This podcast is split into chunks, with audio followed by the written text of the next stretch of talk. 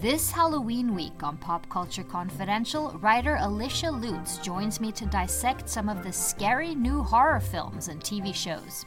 Plus, we revisit a powerful interview from earlier this summer.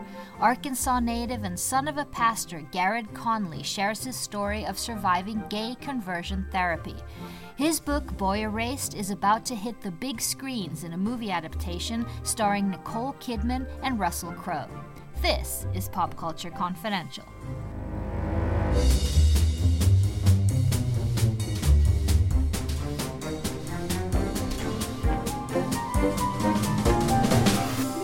Hey guys, this is Christina Yerling Biro. Welcome back to Pop Culture Confidential.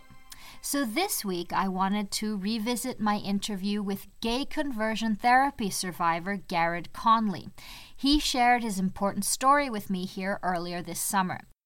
Now, the film version of his book Boy Erased is premiering stateside this week, in other countries this winter, and you can catch it at the Stockholm Film Festival now in November. But first, it's that time of year again for scary spooks and good horror stories. And wow, there seems to be some good stuff out there. Joining me to check out all the Halloween goodies this year is critic and writer Alicia Lutes. Happy Halloween, Alicia. Thank you very much.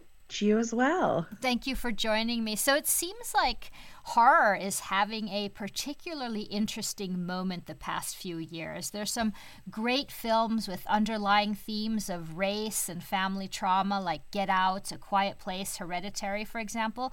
What, what do you see in these? Is there any particular themes that you see really befit the zeitgeist for horror? Oh gosh, you know, it's really I think it's really cool. Um this year I think in particular we have seen such a boon of horror stories that really kind of dig into things um, that are happening to us socially. You know, I think that thanks to the success of something like Get Out, I think a lot of people started to take horror a bit more seriously. And you get incredibly thrilling, gripping movies like A Quiet Place, like Hereditary, The Nun, Suspiria. I mean, and then you have, you know, even the the less sort of like socially conscious but still very deeply imbued um, stories like Slender Man and The First Purge and and and you could even look at a movie like Annihilation in in oh, certain right. ways as a horror film.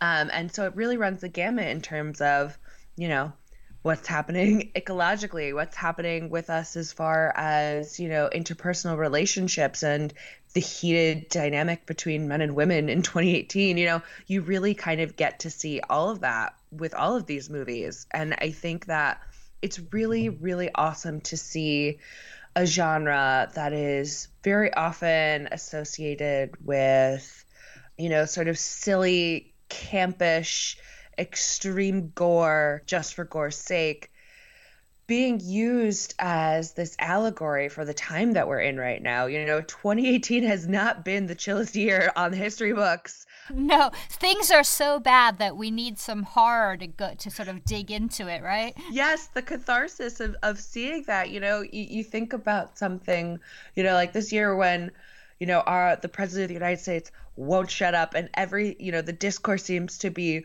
drowning us all whole to have a movie like The Quiet Place where nothing can be said. You know, the the juxtaposition of those things. Right, interesting. I think are so fascinating and I think speak volumes in many ways to the sort of desperation that a lot of us feel right now. One of the big movies coming out this the you know this season Halloween is of course Halloween, which is not really a remake, I guess. It's sort of a continuation with the Jamie Lee Curtis is in it and it's going like gangbusters. Everyone in my family like turns into a nutcase this time of year. Yeah, I mean your grandmother is Laurie Strode. She was almost murdered. Wasn't it her brother who murdered all those babysitters? No. It was not her brother. That's something that people made up. Do you know that I pray every night that he would escape? What the hell did you do that for? So I can kill him. What do you think of that movie that really takes up sort of the traumatized woman? It's incredible to see woman's trauma and pain and how we deal with it um, sort of being given this the service of this story. You know, it's it's very easy to go into hysterical woman territory. Let's say that. Um, uh-huh. especially when you don't have somebody who really understands the pain and the drive and the compulsion that post traumatic stress disorder can bring upon people. Um, you know, as somebody who does suffer from PTSD, I really relate to that sort of vigilance that you see in Laurie Strode, this constant low grade anxiety and the constant planning for the what if or the hypothetical that seems absolutely crazy impossible to the point that it alienates you from the rest of your family. Because the story here is that Laurie Strode, who was um, Jamie Lee Curtis, who was the original, traumatized by Mike Myers' character. She's a grandmother now, she's a mother, and he, of course, gets out of prison and she's again terrorized and traumatized and has been living with this all her life. Yes, absolutely. And and you see that in Jamie Lee's performance in a way that is just so formidable and subverts this I don't know if it's an idea, but I think that there can be a feeling of helplessness, of weakness, of of burden on society for these feelings that you have and to see her be able to not only survive that but save her family and kick ass because of that. Right, right. It's a nice reclamation of of this idea of the scorned, burned, you know, traumatized final girl. One of the things that unfortunately did happen around this movie is that the director is he the director and or producer? From Blumhouse. Oh, Jason Blum. Jason yeah, Blum. He's yeah. the producer. Right. He made a comment regarding that there wasn't a female director on this movie that really feels like it should have had a female director. Well, that they looked for female directors, but there are no female directors who want to do horror, which of course caused an uproar. Um, um, and he did apologize, I have to say, and said that he, you know, he made a mistake in saying this. But why is it still this I mean, there are tons of women who want to do horror. I mean, one of my favorite movies of the past few years, Babadook, was directed by a woman who was yeah. absolutely amazing about a single mom. And this still is out there, right? Yeah, it's just lazy, easy rhetoric. You know, it's it's something that I see tossed around from people that are out of touch, that aren't on the ground in the day to day.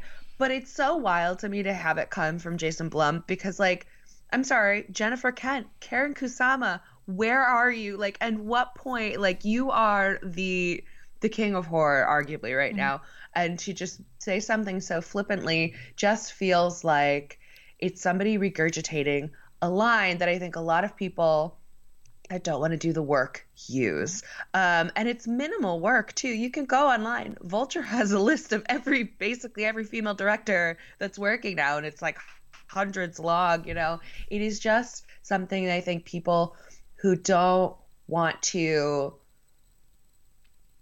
you know, really mess with the status quo, say, because it's just easy. Well, they just it's didn't just look hard. I mean, yeah, they just yes. took the first one.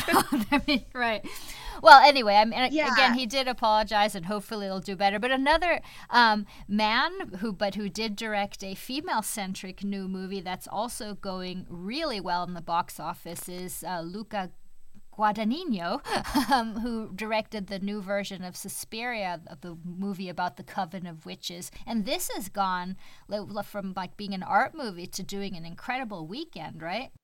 Yeah, it's crazy. You know, uh, I have personally I've yet to see Suspiria. I'm hmm. really excited, but also very anxious about it because I've heard that there's some very intense scenes where people who aren't usually like, I had a physical reaction to this are like I had a physical reaction to this. Like I was gonna throw up. Oh um, really? I haven't seen it either. So. Yes, but I've also heard that it's actually better than the original because it has sort of this very feminine heart at the center of it. And yes, you know, Luca is a man and he's telling this female story. While it would be nice to see what a story like Suspiria would look like on in under the guise of a woman, like Luca is incredible and he has such an eye and he's insanely passionate about this story. This is a movie that he has loved for a long time. And he was also very collaborative um, with the women mm-hmm. at the center of the film. You know, that he's sort of spoken about that uh, quite a bit. So I think it's really cool to see a film like Suspiria, which is just so off the walls, so left Right, right. of center, so not the film you would expect the person who made Call Me by Your Name to follow that movie up with. But I think that's what makes it so exciting. Right. But you think there's also a rise in terms of witches on in horror films because we have my favorite of the week, new version, the TV show of Sabrina the Teenage Witch was also a, a remake. What's the thing with witches? Oh gosh, what isn't there about witches to love and relate to in 2018? You know, uh, it's like Maxine Waters says, we're all reclaiming our time right now, and I think one of the most powerful ways to do that in storytelling is through the the allegory of witches. You know, of, of women having this secret power that men are fearful of, being able to control things and deal with life and death in a way that maybe men don't necessarily understand because we have this ability to create life and all of these things within us. In the town of Greendale, where it always feels like Halloween, there lived a girl who was half witch, Absolute omen. half mortal, who, on her 16th birthday, would have to choose between two worlds the witch world of her family and the human world of her friends. And that girl is me.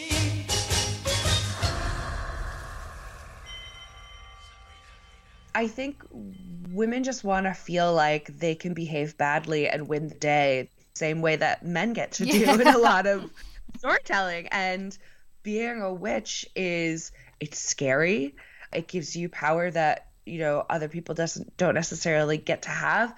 It subverts this very dark, devious idea of something that's bad that actually empowers people. And so I think that's what makes it really exciting, especially right now, because a lot of people feel like they don't have power. Right, right. And a lot of people feel like they can't affect change and they can't stand up to the bullies and they can't topple the patriarchy. But when you're a witch, you sure as shit can. Okay, and so I can't let you go before asking you about Netflix mega hit The Haunting of Hill House that even Stephen King has said is a masterpiece. Now, why has that resonated so much? Gosh, you know, it is, I think a lot of it is the family trauma aspect. We're all dealing with that, especially in the States right now. You know, a lot of families are sort of torn apart in the last two years, be it, you know, because of politically what's happening or just, you know, socially what's what's happening in the world. Looking at trauma and family relationships and how we affect one another through the guise of this, you know, haunted house is really, really affecting because I think that a lot of this stuff, you know, it does. It creeps up on you. you. It's unexpected. It pops up out of nowhere. It it haunts you. I think all of these things are are wildly relevant to the themes that are going on, and the show is just so so incredibly well done that you know it's it's gripping. It's spooky. It's but it's also a beautiful story and i think that it does it fires on all the cylinders that you want good horror to fire on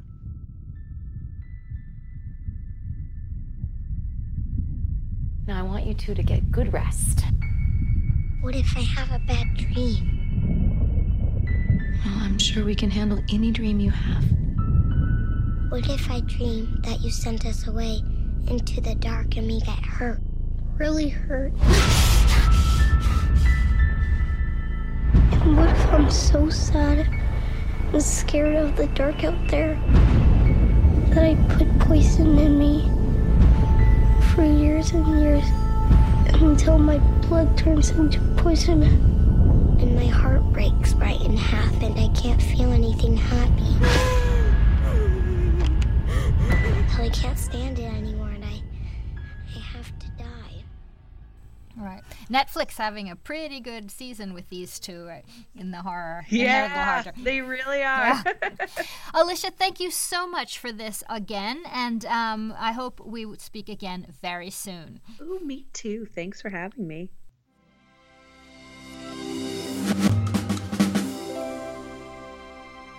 Thank you so much, Alicia Lutes. Now for my conversation with Garrard Conley, author of the memoir Boy Erased. Conley grew up in the U.S. Bible Belt, the son of a Baptist pastor. After being outed to his parents, they gave him an ultimatum go to gay conversion therapy or lose your family, community, and school forever. The memoir has now been adapted into a movie starring Lucas Hedges playing Garrard, Nicole Kidman and Russell Crowe as his parents, and directed by actor Joel Edgerton.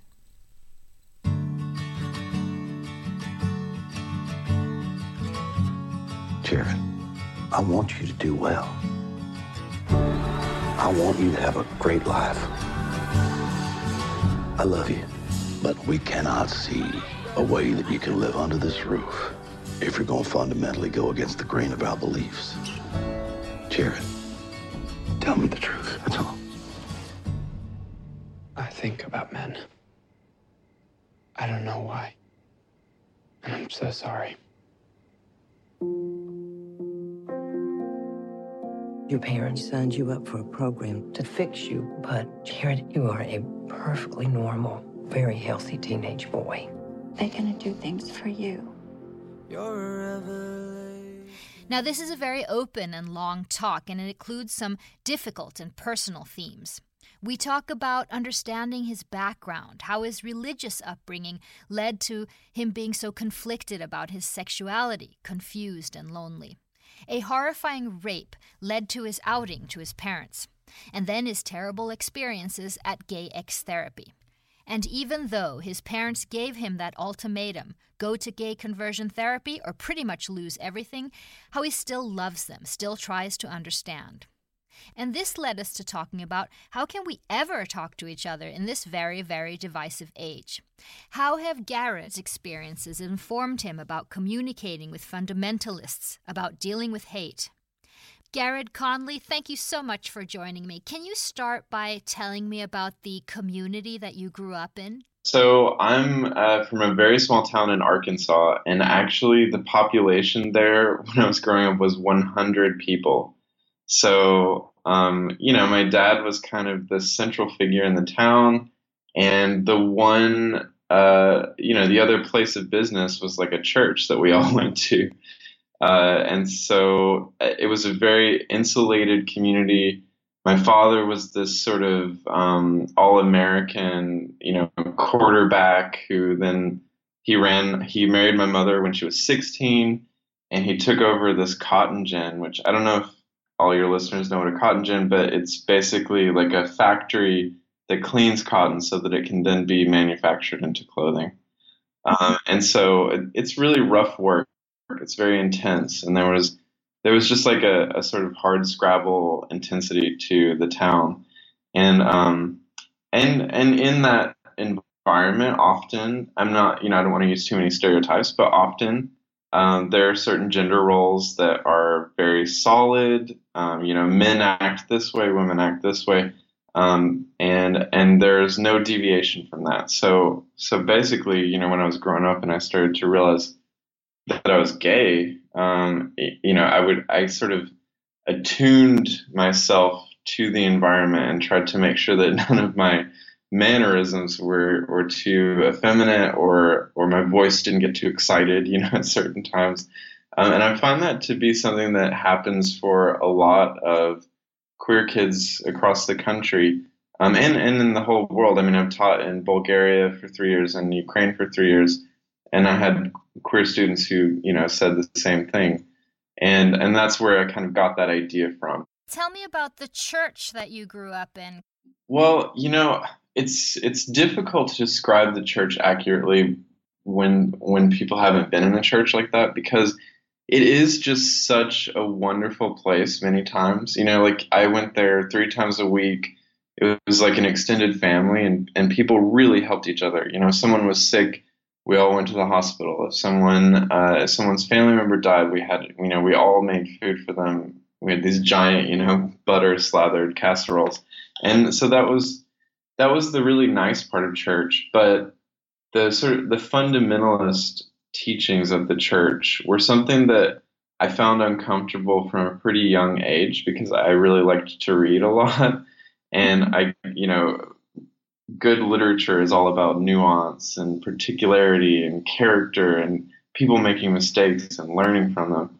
And the the church was just sort of uh, you know took some hard stances about people's decisions. You know, if you had an abortion, then you were pretty much evil. Um, if you if you were gay and living an openly gay lifestyle, uh, you you know you might be invited back into the fold of the church, but you wouldn't necessarily be seen the same way. And I, I felt pretty early on that that was that was um, hypocritical. Mm-hmm. You understood that. Yeah, I, I think I think children understand that pretty early on until they're taught to not trust themselves, you know? I've heard you say, which I thought was very interesting and speaks a little bit about how literal the church was, that you started reading about Darwin in college first, which yep. means that they must have had a pretty literal view of the Bible. Oh, yeah. I mean, Adam and Eve were two people who, you know, basically founded all of the human race mm-hmm. in a talk to them. You know that that was very real. And Noah Noah put every animal on the ark and saved all the animals. That those were not seen as metaphors. Um, and so I grew up I grew up knowing that that didn't make sense, but also thinking you know faith requires a lot out of people and and and Jesus says take up the cross and follow me. It's going to be difficult on this path, and so I thought that was another difficulty. Um, my high school, I mean, it's hard for people to believe this, but my high school was a public school. And they, the, some of the teachers individually made choices not to teach Darwin, mm-hmm. not to teach science. And they would say, you know, if you want, that's not going to be on the test. So if you want, you can read it when you're alone at home. And I remember, you know, how are you going to go when you're a young kid go off and read Darwin and understand all the implications of Darwin by yourself. you know, like it's much easier to read the creation story and get that whole thing than to understand all of the like nuances of actual Darwinian thought. Right. so. And your father also became a pastor at your church, right? Yeah. Did that change the dynamic in your family even more or? Oh, to to an insane degree. I mean, my dad had always, you know, taken us to church, and he was very religious. And even at the cotton gin, and, and later when he owned a Ford dealership, he would he would have the the workers do like a Bible study every morning, and it was it was just sort of what they did. So that part was not surprising. What was surprising was the zeal that overtook him right after he decided to become a preacher. I mean, my mom and I were sitting in the pew at, at Sunday church just like okay well this is going to pass right? You know this is this is just something he wants to do and that's fine we'll let him do it. But there it was sort of like this blanket sort of came over our whole household and we were told you know he wasn't he wasn't violent or cruel or anything but it was very much like we would go see a film in the theater together and unless that film had absolutely no curse words in it mm-hmm and no no you know it could have violence because for some reason Americans don't recognize violence. But if it has like a curse word or sex, then then you couldn't you know deal with it. And it and so he would walk out of the movie theater and he would y'all should walk out with me. And my mom and I would be like, no, we paid money to go see this, so we're not going to walk out right now. Yeah, what was your mother's uh, sort of role in your family? Uh, my mom has always been this sort of intercessor for you know every conflict that could occur between me and dad. Um, she she's one you know she's classic Southern Belle mom. She's going to make everything run smoothly. She's going to throw a big party. If she's going to throw the party, she's going to make sure every, every single person at that table is comfortable. You know, um, to the point of like you're almost annoyed after a while. You're like, I'm actually okay sitting here with my sweet tea. Um, but she she's wonderful, and she's always been, you know, for a little background on her, she's always been a, a pretty, I guess, beloved person. Like she she grew up in that small town, and her family was pretty wealthy, and so a lot of people really liked to see like what she was going to wear and what she was going to like drive and she sort of got used to doing that and so when my dad took us on this adventure of being a preacher instead of uh, you know a moneymaker and we we sort of lost a lot of the money that we had. Um, my parents actually went bankrupt um, not too long ago, and it was a huge change in her life, and it was a huge change in all of our lives. And you know, she always says I was never meant to be a preacher's wife. I didn't marry a preacher. Mm-hmm. like mm-hmm. I married a man who was going to make money and who was going to do this, you know, stuff for us. But they love each other so much, and she loves me that when all the conflicts occurred in my, you know, my father learning about my sexuality and sending me to conversion therapy, my mom just became this like really rigid version of herself, which was, I'm going to make sure both of you are happy. And when one person is not, you know, willing to budge or move or think, which my father was at that time, it, it makes the person who's trying to make both sides work just ineffectual, you know? Mm-hmm, mm-hmm, mm-hmm. Yeah. She just becomes a frustrated person. When you, you know, you knew that you were gay, was it ever an option to talk to them about that? How how did you feel about that? That was never an option. I mean, it's not that it's not that I thought they would immediately ship me off to conversion therapy because I didn't even know what that was until it became an option. Um, it was just that it was going to be so embarrassing for our family and it was going to be so impossible to move forward with no answers. You know, there, I knew what the church's answers would be. It would be like, you know, I didn't know the term conversion therapy, but I knew it would be pray the gay away. You know, do whatever you have to do to make it work. And then also, I felt if that secret got out, if I'm going to live a quote unquote normal life, you know, heterosexual life, then I can't have that rumor going around because I do eventually have to marry someone. And I don't want that woman being like, okay, well, you know, I know this is true. I just, I thought like, okay, it's going to make it even more impossible to be a normal person if I let this secret out. That must have been so incredibly scary and lonely that time. Yeah, it was incredibly lonely and I I mean it was definitely the closest I've ever come to suicide and there were, there was a lot of ideation at the time and I just I was also a fat kid so you know you add that on to everything and you're already awkward and and like I, I moved so our family moved from the cotton gin area where we lived to um, to another town. It was still small, but it was a little bit bigger. And um, that was in ninth grade. So, you know, moving in ninth grade, you're a fat kid, you're like, you're secretly gay, and you don't have any friends, and you're already awkward. It just, it's not good. I would hide in the hmm. bathroom during lunch breaks and do the thing where you like actually stand or, or crouch on the stall on the toilet. So they won't see your feet. Yeah, because I was just so embarrassed to like have to try to find a seat in the lunchroom. I, you know, nothing else that has ever happened to me. This is not hyperbolic. There's been a lot of crazy stuff in my life, but nothing is as bad as crouching in that bathroom. Like I, I'm, you know, every time I have a bad day, I'm like, well, I'm not crouching in the bathroom. Oh, yeah. you know? that must have been so lonely. I can't even imagine and you're also you know you think people do that they're not self-aware but i was just like wow i look stupid you know well reading your book i know you were outed and it was a terrible experience um, are you okay talking about it or telling yeah. me what happened um, yeah I, I know it's intense i like sometimes people ask me not to talk about it because it's so triggering and you know how like in some universities people are very uh, averse to talking about things like that, which I actually think is a bad choice. I think you should go ahead and talk about rape culture and what happens. But um, you know, I was outed by, and I can't give all the information legally because they've, you know, they've tied my hands in terms of what I can say about this person. But he was somebody that I knew pretty well, and um, and in college, uh, he one night raped me um, and right after he raped me, he told me that he had raped a 14 year old boy in his youth group, which is a church, you know, youth group that he was in.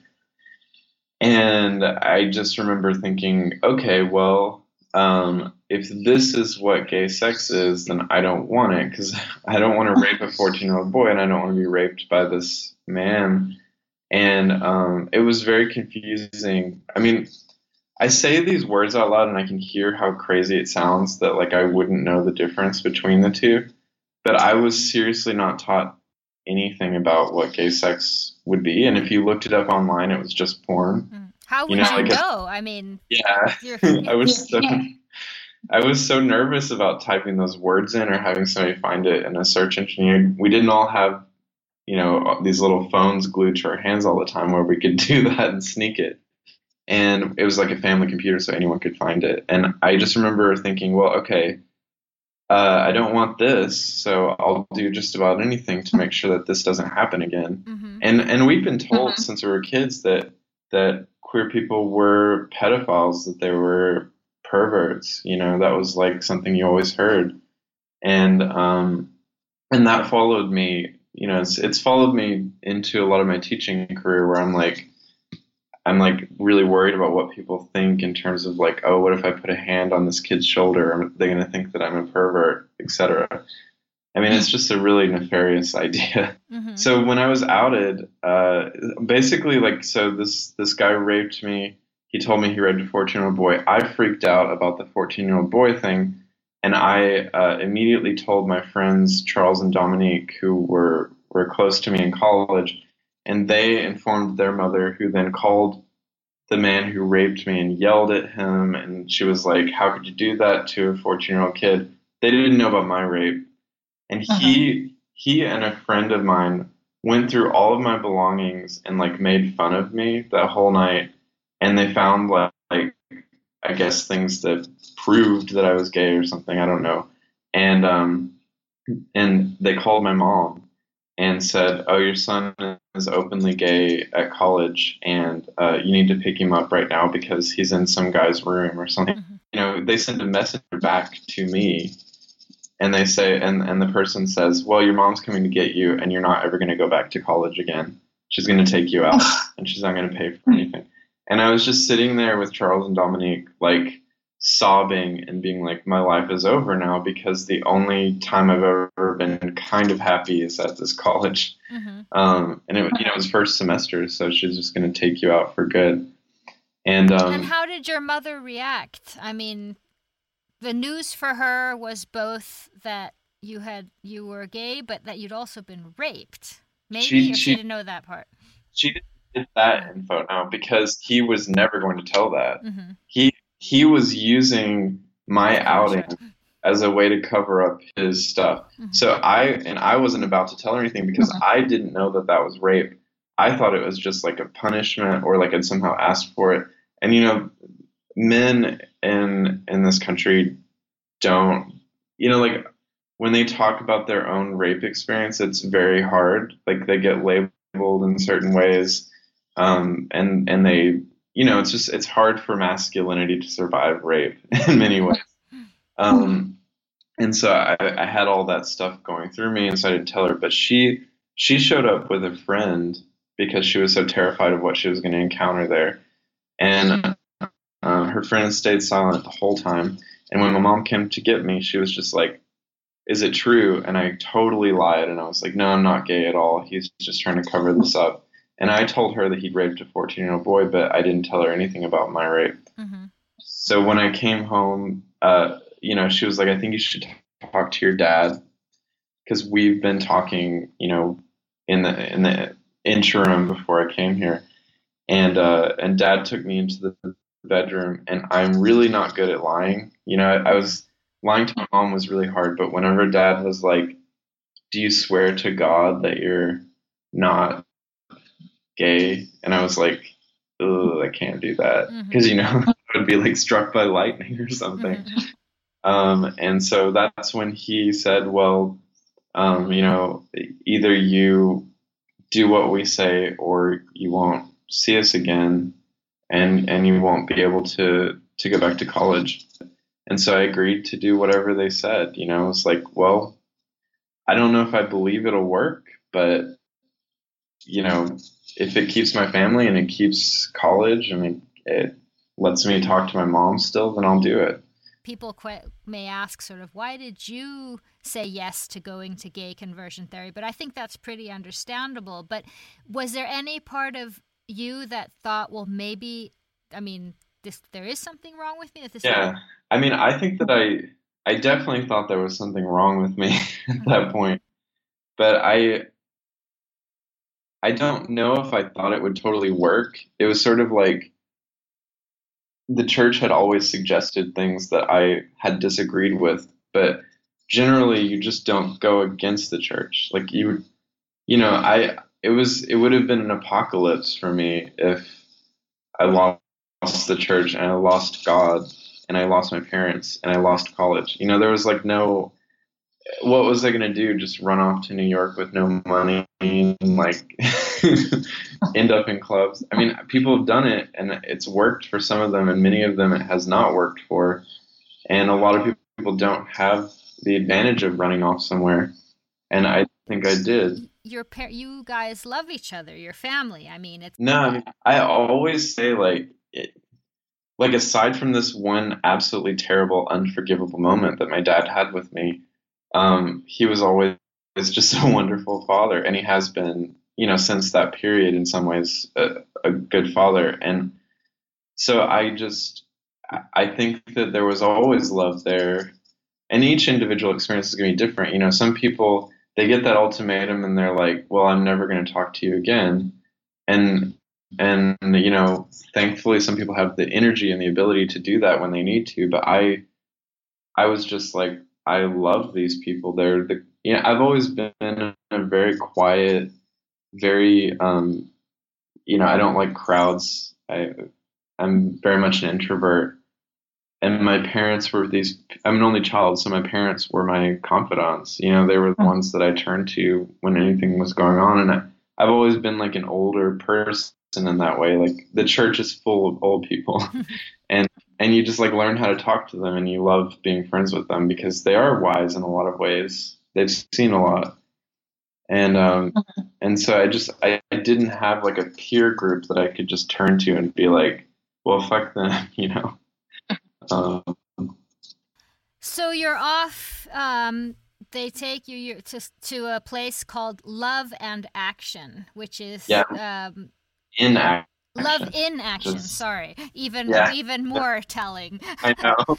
um, can tell me about that and and and what uh you actually had to a- apply for this. Oh uh, yeah, it was harder than getting into college actually. Oh really? There's like so I'll tell you like the the logistics of it and I'll tell you the why of it because it's very complicated. Basically like my parents called Bellevue Baptist Church in Memphis, Tennessee, and the pastor there said, Hey, you know, we got these brochures for a place called Love in Action. This can help cure your kid. And um, and so we got these brochures in the mail, and my mom said, Here's the application. I look at it, and it's like, you know, 15 pages of an application, which, you know, my college application wasn't even that long. and um, and it's it's you know it says have you ever done any of the following and it's like Dungeons and Dragons and like certain video games, like basically like anything that could ever be fun or interesting was on that list. and what's so funny too is that they put yoga on that list. Like, like what? Anyway, um, so I, that was like my first alarm bell where I was like, oh my god, these people are crackpots. But okay, I guess I'll fill this out and do it. And you know, it's a joke at first, and but then as you keep going through the application, it's like what was your first um, sexual experience? And I like had to write an essay about it. And I'm like, well, I'm not, you know, I'm not going to tell the truth there. But I had to sit there and like make up this sort of fake sexual experience. And then, but I'm thinking the whole time, like, oh God, I'm already lying on the application. And then, um, and then it, it asks, you know, such personal questions that as a young you know 19 18 19 year old kid you're like you've never been asked those questions before and it, it gets very real very quickly um, and and it was very invasive and we had to have like three letters of recommendation which is hilarious i had to have like recommendation from pastors and they had to know like they had to have known me for more than four years or something like that. I mean, it was all very specific, and the why. but what why. the recommendations are like, he's really gay, or I mean, no, no, they're like he's a good Christian for Ah. this amount of time, and his family's struggling through this. So basically, it makes more sense if I tell you the why now. Mhm. Like I've done so much research on on Love in Action and and how they've done all this stuff, and actually we have a really cool podcast that'll be coming out um, around the time of the movie. But um, it's like they wanted to vet everyone who went through those doors because they didn't want somebody who could come out of those doors and do an expose right? Like, and like I did. but they had no idea, you know, like they they had no idea that I would later turn out to be a writer or that I wanted to be one. I mean, they they took away my like journaling whenever I was there, so so they were trying to make sure that there was no way that someone could enter that wasn't already brainwashed. Mhm. Uh, like a cult, right? yeah, they, they, I have done research with um, the Mattachine Society and, and a law firm that works with them, and that law firm confirmed for me that it was a cult, hmm like classic cult. So, what did the therapy look like? Hmm, it took many different forms. I mean, before I, I got there, conversion therapy often took much more sinister um, pathways. Like the, it's known for at one point, you know, people used lobotomies and electroshock therapy and and this thing called touch therapy, where you would sit in a counselor's lap and they would just like hold you because you didn't get enough male touch when you were younger.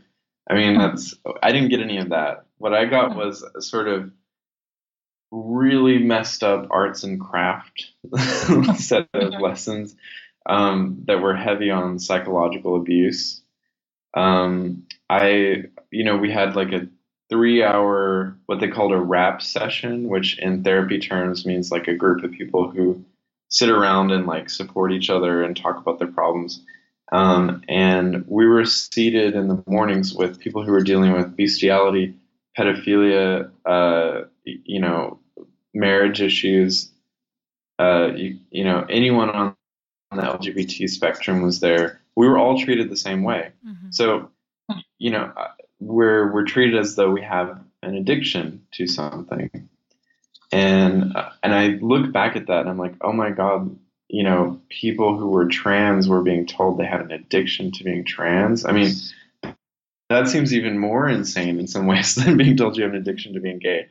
Um, but um, we were all grouped together and we were told, uh, you know, someone would say what they felt or what had happened the night before or what they felt, you know, in terms of suicide, and we would listen to it, and then the the leader of the group, John Smid at the time, he would say, you know, well, you have to turn to the Bible, you have to turn to the Lord, you have to get rid of these thoughts and and extricate them from yourself, and then we would all say, we love you in the person's name. And that would go on for a while. And then we would all split off into our separate groups. I was part of a youth group um, called The Refuge. And we, we were there for a trial session to determine how long we would stay there. hmm So usually people stayed three months, a year, two years. I mean, for many of these people, it became their life, as you know, cults do. hmm Um, and and it's it's a big scheme basically. Like you're told within the first two weeks, there's no real assessment that goes on. Like they're actually just always going to say to you, you need more time here, no matter what. So, the so called therapists, had they actually gone through it themselves, sort of? Yeah. Yeah. They were they were very much drinking the Kool Aid by that time. They were they were former clients. And how did you Yeah. get out of this? I mean, did you? Yeah, I mean, I uh, as the days went on, my mom started to see this change in me. I mean, we did these. I call them arts and crafts to like try to make it funnier, but it was actually really disturbing. We we did things like we make a family tree, and we had to put the, these things called sin symbols next to their names, and those were basically like anything that we believed that people had done in our family um, that was bad or not part of the fundamentalist Christianity that we grew up in. we had to put that next to their name. So like if someone had had an abortion, you put an A B next to their name. Mm-hmm. If someone had ever gambled, you put like a you put like a dollar sign next to their name, you know, things like that. And so it was, and that was to tell us like, oh, that's why you're homosexual, which is so strange. Um, and and so my mom started to see that I was like wasting away and becoming an unhappier version of myself. And I think you know at a certain point she says to me later, I felt like I was the best mother in the world because I decided to do this, and and your father's not here. But I also felt like I might be the worst mother in the world because I can see, you know, that you're wasting away every day.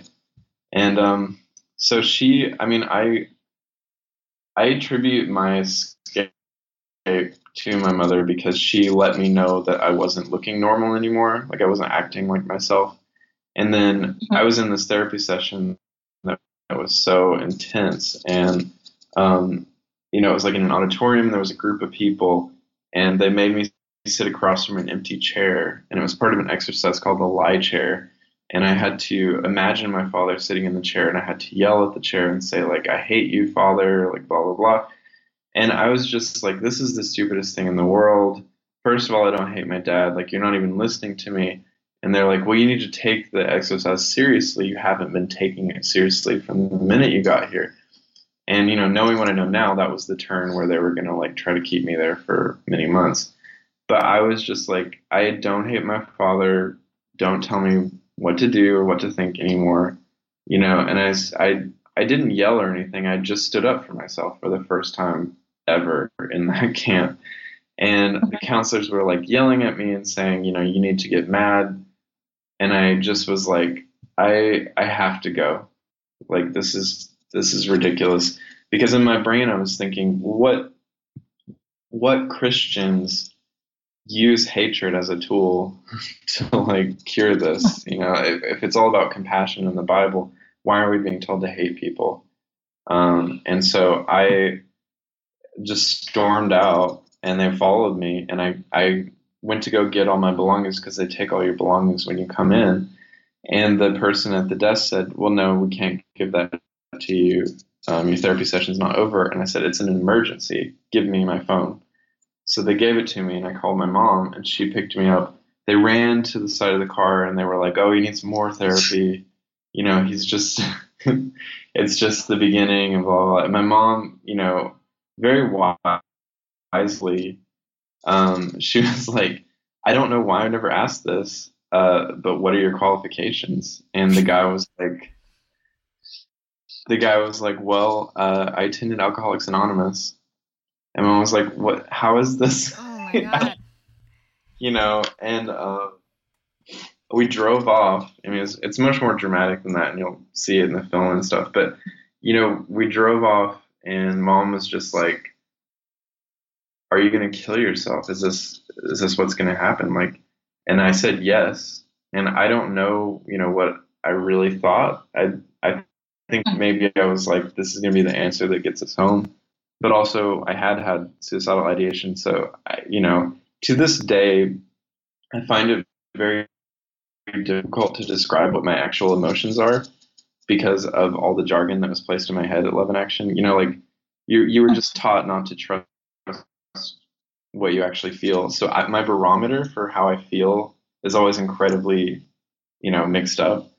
Um, and that's one of the lasting effects of, of something like that, which, you know, there are many. But um, we drove away and, and mom was just like, well, I'll, I'll handle your dad, figure it out.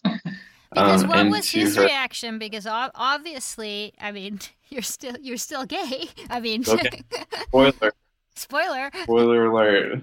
Uh, but I mean, when you came home, and I mean, what did what was his first reaction? Well, I mean, he was basically like, "Are you still like, are you cured?" And I was like, "No, didn't work, Dad. Surprise." And he he's very, I mean, he's an expert in denial. So am I.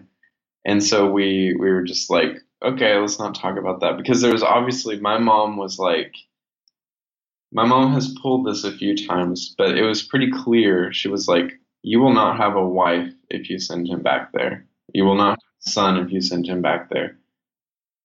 So don't send him back there. Um, and and my dad is big on family, and of course he loves us. And I think he was just like, let's table that right now. um, because I, you know, he didn't. None of them knew at that time that I I was reeling from a rape. You know, I was literally like within months of being raped, I'm sent to this place, and so all of it in my head is just like crazy. Um, they didn't know how close to suicide I was. I didn't tell anyone, so they didn't know that they just basically almost lost their kid. You know, they it was it was something that was church sanctioned and so they trusted it and that's that is that kind of brainwashing is exactly what's going on in the country not to transition to that too soon but people not questioning the leaders who are just saying the craziest stuff. And you're like they're like well hey let's send them to the psychological torture camp. I'm sure it'll work. You know that no one questioned it. And my mom will be the first person to say like she feels so much guilt about not questioning it. And she feels so much you know terror at what might have happened. But she had no idea and i think people find that difficult to believe because they don't live in these isolated communities. And the church is hmm. what the church is what makes you survive. It is actually a survival tool in many of these places. My dad's mission right now in Mountain Home, Arkansas, I mean, more than half of the church members have been in some really dire situations or are in them right now, you know, in terms of healthcare access, in terms of drug usage, in terms of health, you know, in general. Like, it is not fun to go to that church, you know, when people start talking about what their problems are. But my, da- you know, my dad does this real service, and he has a soup kitchen for people who are homeless, you know, and it's a very small town, but there are a lot of homeless people. And so I think that when you've got an institution that is so good at something, like really providing for people, you know, it's not mm-hmm. hypocritical in that way.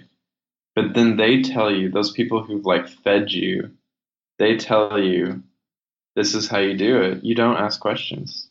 But your mother did feel that this was wrong. This was not right for you and that you were slowly dying. Yeah, she felt it in her bones, you know?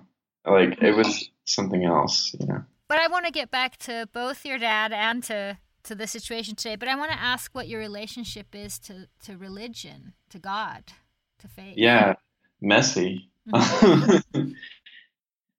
I mean, I still pray pretty regularly. I don't know who I'm praying to anymore. But it's it's nice, you know. I find it to be a really helpful way to organize my thoughts. To be like, okay, what am I thankful for? I don't pray for anything to happen or for goodness to occur in my life, you know, like because I don't believe you can have control over that. But I do pray, you know, in in gratitude. And um, I've been to churches, you know, since conversion therapy. I tried a lot of churches out like to try to figure out okay i've got to i got to stay in this world. But every time i would go it just sort of felt like my skin was on fire. Not because i'm actually demonic but just because it felt you're not. it, we've established yeah, this. turns out i don't think so.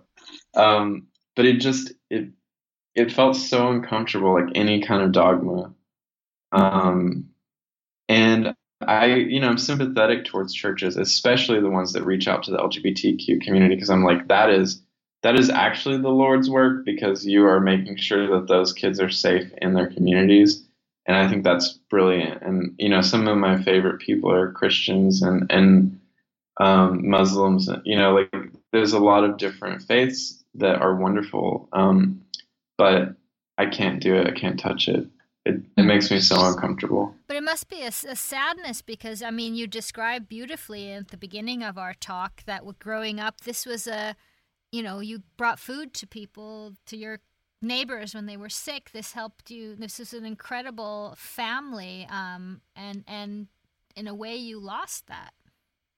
I did. I mean, I think the bigger tragedy there is not that I lost the church community, but that the community, you know, lost me actually. Like they, and I, I mean, I've had to reframe it that way because it's too tragic the other way. And I do, I do think that when you're non-inclusive, you lose some of your best members. Because um, if they had me on their side right now, I could be such a spokesperson for the church, you know.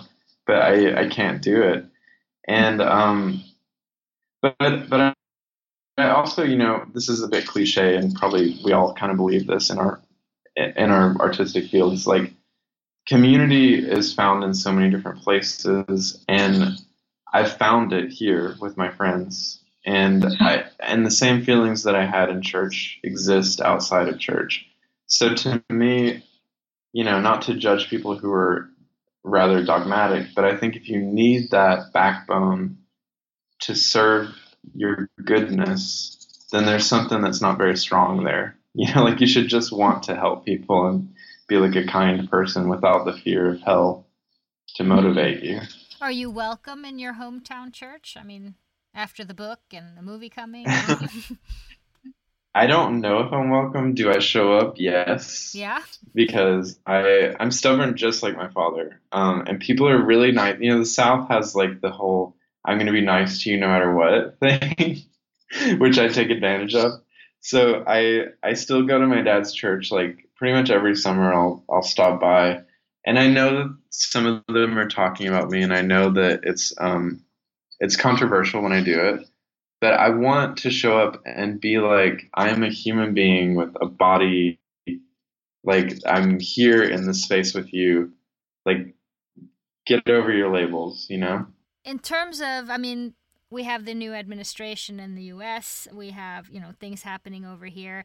And a lot of the talk is sort of about how do we actually approach someone that we just feel has the most bigoted, horrible way of looking at other human beings, um, be it how, you know, their view on homosexuality or, or, you know, immigration or whatever. And how do we do you have has this shown you any way how we can talk to each other? How would i talk to someone like that? Yeah i mean it's it's something that concerns me all the time because i live in two worlds you know i go i go back home to arkansas and it feels like we're in a different century. And then i go to new york and it, i mean they're just such polar opposites. It's almost annoying. Like i'm like okay y'all are too woke here and you're not woke enough over here. Like let's get let's get everyone together. Um, and i mean i don't know if there's such a thing as too woke but you know. Red state blue state all these analogies we have. I know. What is it? Do we I'm, talk? Do we show? What should we do? Well I, I don't want to be too prescriptive with people who are from like places that are absolutely terrible that they've escaped from. I would never say go back home and like just put your neck out there I, however, I choose to do it. So I go home when I'm out in Mountain Home because they know who I am. You know, like pretty much wherever I go, they know that I'm that kid who wrote the the book. And they know that also because Russell Crowe randomly visited my father's church and like caused quite a stir in that town. Um, and and so they're like, I hope oh, someone like, filmed that. Oh my god, they didn't, but oh. uh, I'm glad they didn't actually.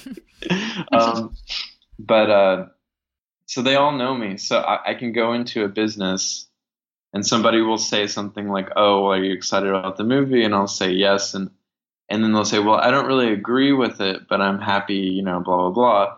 And I'll be like, "Well, what what do you not agree with?" And then I'll just go ahead and do that whole thing like in a public space with other people listening because you know, I think that I think people find it very difficult to be complete jerks face to face. I think it's very difficult.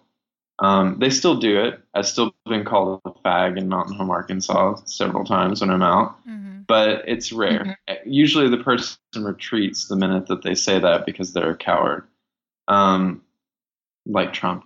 But, uh, you know, I, I feel like there's just uh like for me, I know their language. I know how to speak in their vernacular, and so I can translate liberal thought into this sort of conservative brain. And I I guess one of the things I find frustrating about the left at times is its inability to properly translate its messages. It just I've been talked down to so many times by advocates. You know, when I first started t- touring for my book, people would be like, "Oh, well, you know, how could you ever even like write a compassionate way towards your parents? Like they did this horrible thing." Oh, and I would be like, I'd be like, "Well, um, if you're actually you know, woke, then you would realize that I can have my own reaction to things. And like, I'm an individual who, you know, you can't tell me how to love or hate. Um, but, but I've just found like a, a lot of easy, you know, um, a lot of easy answers exist for the left that I think are, are not quite considered to the level they should be. And, and I think that. Can you tell me something? Because I, I would probably have to say that I don't cannot understand that conservative thinking yeah. that as that what you were describing as you know telling someone to yell that they hate their father. I mean just i mean and and and please just trying to get yeah, yeah. someone to say they're not gay. I mean no, I, I, I cannot get that into I, my tell me how do i meet them on a level that doesn't feel patronizing what and, i would say is love in action is not at all a good representation of, of the community that i'm from. Like love my parents didn't even know what was going on at love in action. Had they known i think they would have taken me out immediately. They just trusted the church. So love in action is kind of like an easy target. You can like you can look at them and be like well they're completely insane. Like just get rid of them. I think maybe what's important is to like and i'm not i'm not doing one of those things where i'm like you just have to understand the rural voter and everything will be fine. I'm not doing that. I actually don't think that the solution is to like you know bend over backwards to make everyone who voted for trump happy because i think that will result in a horrible country but i do think that there's like there are certain push button topics that are that are going to explode on both sides when we say it like how could you vote for Trump is like not a way to enter the conversation. The way to enter the conversation is to go like why? Yeah, like what is it like for you on the ground every day? And and what's happened is an ideologue has once again managed to take popular resentment and use it for his own advantages and and stoke hate in that way. And mm-hmm. and and so I don't I don't think the answer is to even talk about Trump that much because I think he's a lot of noise. I think he's actually like he's actually a constant distraction from what's actually happening in the country. I think. I mean, not that he's not making a lot of things happen in the country that are terrible, but I think that he's he's a distraction. So I don't know how how to do it. But I mean, when I when I go to my church, my dad's church, it's like if you could hear the 20 minutes of people being like, I don't I don't have access to health care. You're like, something weird is going on here. Like, right. like it wasn't working under Obama for them, and it's not working for them under Trump. And they are just angry and frustrated. And I think that, like, they're using Trump as a way to just express that anger. And I don't understand it fully and I don't condone their like racist, horrible stuff. But it's like when you're there in that room, you can kind of get it on a guttural level. Like no, they're I, just. I understand, but do I really want to listen to someone saying homosexuality is wrong? Gay um, immigrants, uh, we have to put it. I mean, that that's like when can I say yeah. no? this... well, you know, I think I'm not a good spokesperson for that because I don't listen to someone who's not willing to listen to me. I just don't anymore. And my parents have always been willing to listen after that experience that we had. But I will never go into a place that's just going to be hateful. Like I'm just I'm not like if a hate group invites me to their to their you know to be a keynote speaker i'm not going to do it okay so so that's where your line goes i mean depending on what the group's sort of yeah, well, I also I had this I had this conversation with a great uh, activist, um, Thomas Page McBee, whose book just came out. Um, he wrote this book called Man Alive, and now he's writing Amateur. He's a trans activist, um, and he he he always says he wants like a big audience, like a a wide audience, because he doesn't want to just be thrown into the LGBT section. and I agree with him on that. Like I'm totally on. I, I want to be mainstream, but um, I, I had the same conversation with him, and I was like, well, how are you going to get somebody like my dad to read your book? You're not. He's not going to walk into a Barnes and Noble and be like, oh, I'll read the trans book right now. You know, uh, he's just not going to do it. And he was like, well, I don't, I, I can't talk to somebody that doesn't have the ability to listen. And so what we came to the conclusion of is like, you sort of just maybe have to let those people rot in a corner. You know, like mm-hmm. they don't deserve to be part of a public conversation because they're insane. Like these are real Nazis that we're dealing with, a lot of them. And they may not call themselves that, but they are. And it's like, would you ever say in a history class, oh, if they if we just talked to the Nazis, it would have been okay? you know, like I feel like we're sort of learning as we go because we we haven't had this moment. And but I do think that what's really important is that we all talk about like real on the ground issues and not about civility or or like you know Trump's Twitter account or you know I think that those things as important as they are for the like erosion of democratic principles I think those are discussion that people need to be having in the Senate and not on the ground when you like try to get people to vote. Because it's like they're just not going to vote based off of the same identity politics that we've been using. Like it's just obviously that's the one thing we've learned. But tell me about your relationship with your father today as we speak. Yeah. So it changes rapidly. Oh yeah. every day.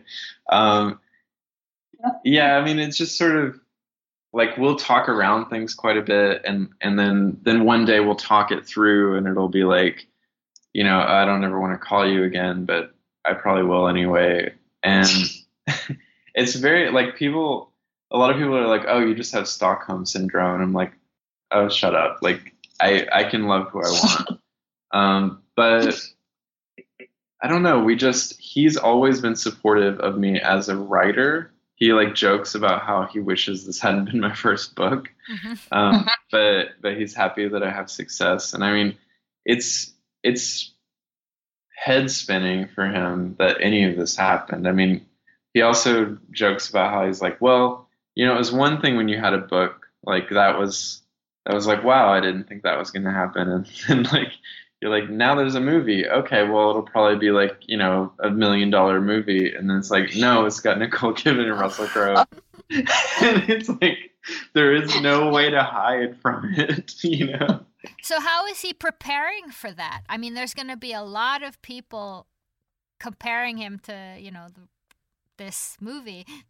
I know it's been crazy too because people from like people that are pretending to be like other people will show up at my dad's door, and it's really messed up. Like I will call them out now. The Daily Mail has relentlessly bothered my family, and like they send people. They sent two people all the way from like London to to come to Arkansas and pose as like different people to talk to my parents and my mom is like I joke about my mom is media trained now because she just is like no, like she just shuts the door on people.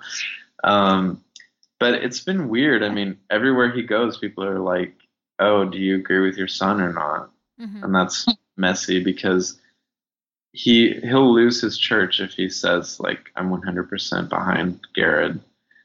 And um, I don't know, it's a messy place to be. But it's lovely that you guys keep trying and trying and talking and hashing it out and fighting and yeah. coming back together, I mean, it is kind of lovely. Well, it's it's meaningful. That to me is the end the main reason why I continue to go back to it. Like it's like I learn more about myself when I talk to my father and disagree with him than I do in any therapy session. you know, like I'm just mm-hmm. like you you learn what your defenses are, you learn you learn how to despite years of like conditioning yourself to believe a certain way how to actually challenge that in a fruitful way um, and that's what i mean when i say when you're talking to somebody who's actually willing to listen it's such a different experience if the Daily Mail is there now, but this is nothing compared to when this movie comes out. When it apparent, I mean, I've heard that it's absolutely incredible. There's all, I mean, everyone's going to get Oscars. Everything's going to happen. Are you worried about this relationship? I mean, that this is going to freak him out completely and. Yeah, you're like you're speaking to all my anxieties. People are going to be triggered a huge amount. I mean, like I've I've had a lot of people email me from the book and like and it's it, and the trailer itself has caused a lot of people to be like oh my god i can't see this everywhere like it's too much you know it's it is a very for a lot of people who went through it it's very triggering and it's very intense and so no matter what happens no matter how nuanced russell crowe's performance is and he is my dad like it's actually distracting to watch it because Oh, i'm like really? that is actually that it's like so weird. Like every mannerism is the same. It's crazy.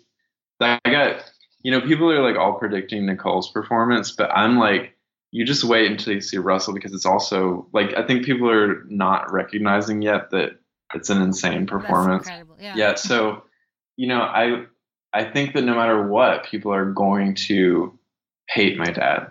Like there's just going to be a certain number of people who are going to be like, I absolutely hate that man, even though the performance is very nuanced and actually like shows a change happening in his life.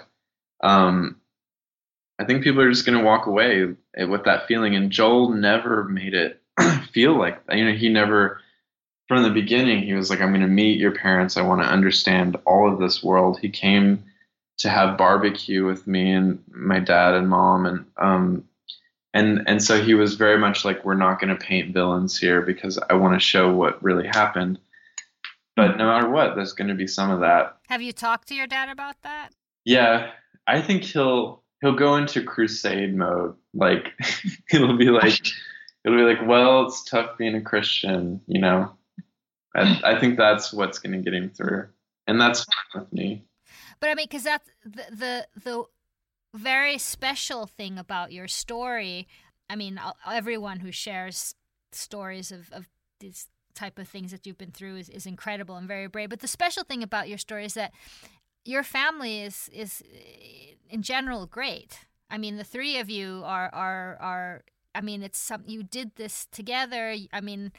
I, I'm sorry if, if I'm using the lo- wrong language, but sort of brainwashed to get into this um, Yeah. um, gay conversion therapy. But but underneath it, everyone thought this was the right way to go, not to That's what makes and, the- and not to lose you, and for you not to lose them. Well, it's what made it. It's what makes us bond now, because you know we'll. Mom will find every comment that's ever been made on the internet about her. I promise you, she'll find it, and it's like terror. I'm like, Mom, please do not read them all. But she'll find everything. Um, she stays at home all day, so she like she does this a lot. Um, and we'll joke about how they'll be like, "Oh, those parents are the worst ever," and we'll just sort of joke about it because to us, we've not only survived conversion therapy together in many ways because it, it it affected all of us.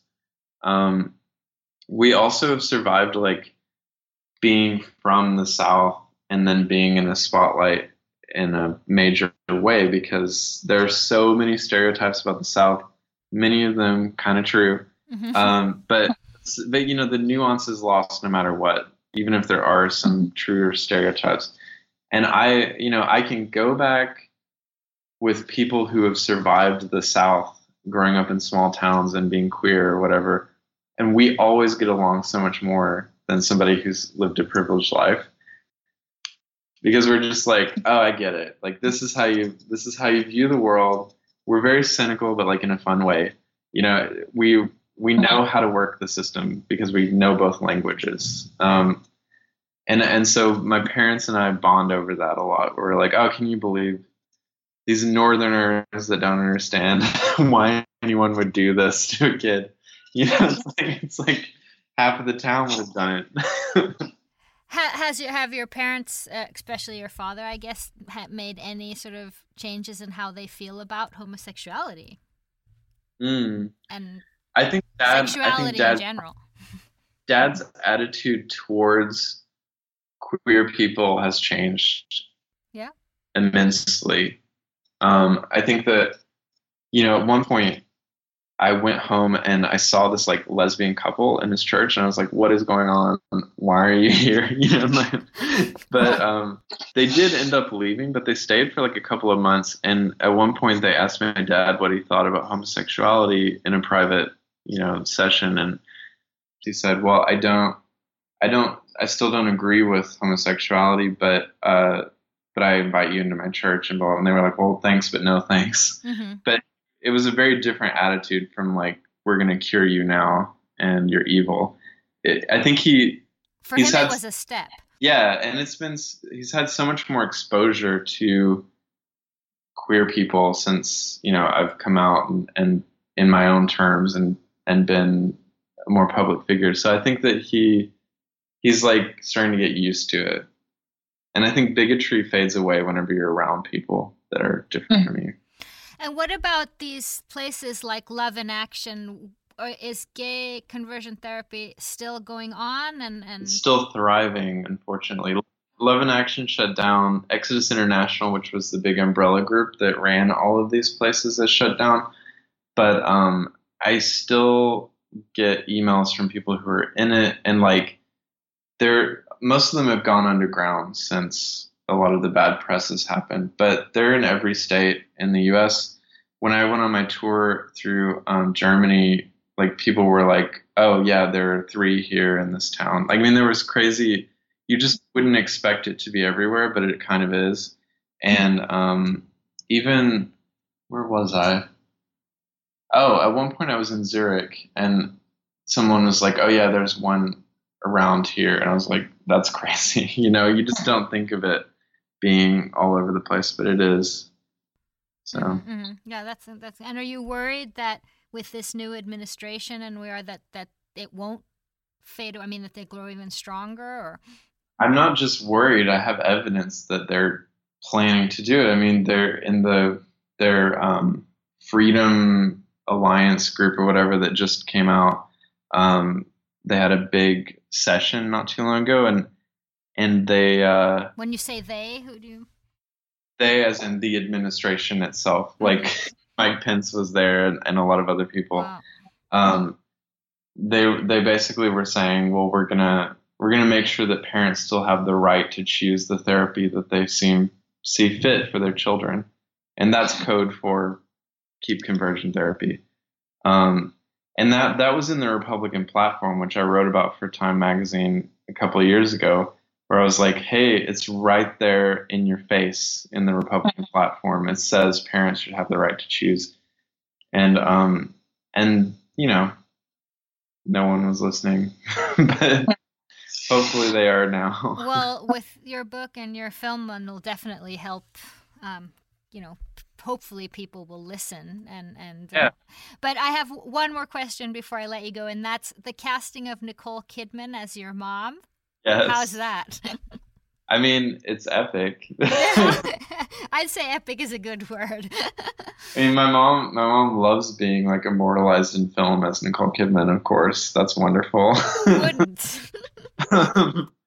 but um, aside from that, you know, it was, it's cool because I've always been a Nicole fan. Um, you know, the gays love Nicole, and uh, like ever since I saw her in Birth, and um, it's one of my favorite movies. And then I, I also really love um, Eyes Wide Shut. I'm a big Kubrick fan, so you know, she's been a legend in my eyes for a long time. So it was very cool to like to be able to say like Nicole Kidman's playing my mom. And your mom seems like quite of a legend in her time. Too. Oh, she is. I mean, actually, mom is going to upstage Nicole. It's just bound to happen. Uh, if they, if you ever get them together, which this is top secret, but you know there will be a few events where they are together, and um, mom is going to bring it. You know, she's like, she's like, I I'm not going to hog the whole spotlight. Um, Good for so her. Yeah. I haven't mentioned that Lucas Hedges is playing you. He's not Australian, but he's magnificent. yeah, he is. He's wonderful. I mean, we actually, this is how I knew he was right for the part. Like, we we met before he agreed to do the part, um, in uh, near like the Brooklyn Bridge area, and we walked around, and he was just like, "Tell me all about your life," like blah blah blah. And so we actually went to this church, and I explained the Stations of the Cross to him on the Catholic Church, and he was just like, "Wow, I didn't know any of that." And then we sat in his parents' apartment for like two hours and talked about the the part, and he showed me his copy of my book that was completely marked up on every page. So I was just like, okay, this is the right one.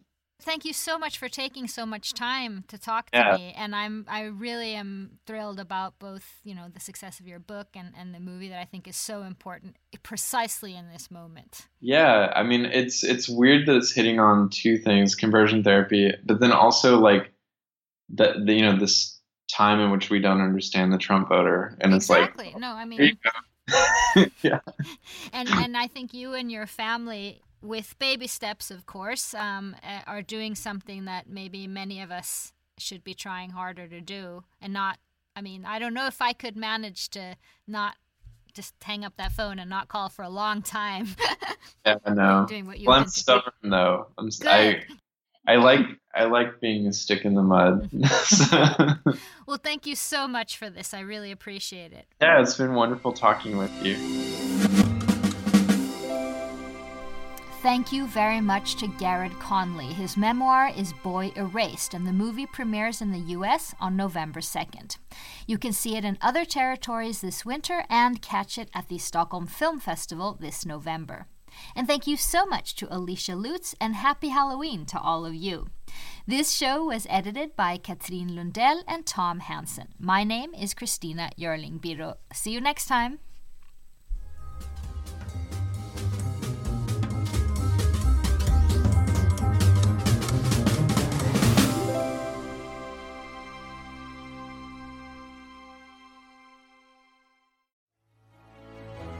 In a world infatuated with comic fandom comes a show to help us remember the talents that have inspired us. Whoa, whoa, whoa, cut. Oh, come on, it wasn't come that on. bad. It's a bit dramatic. Let's just tell them about the show, guys.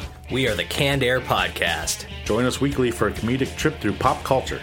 We also welcome some cool comic creators, as well as some of the voice and screen actors that helped shape your childhood. Find us on cannedairpodcast.com and on the Evergreen Podcast Network.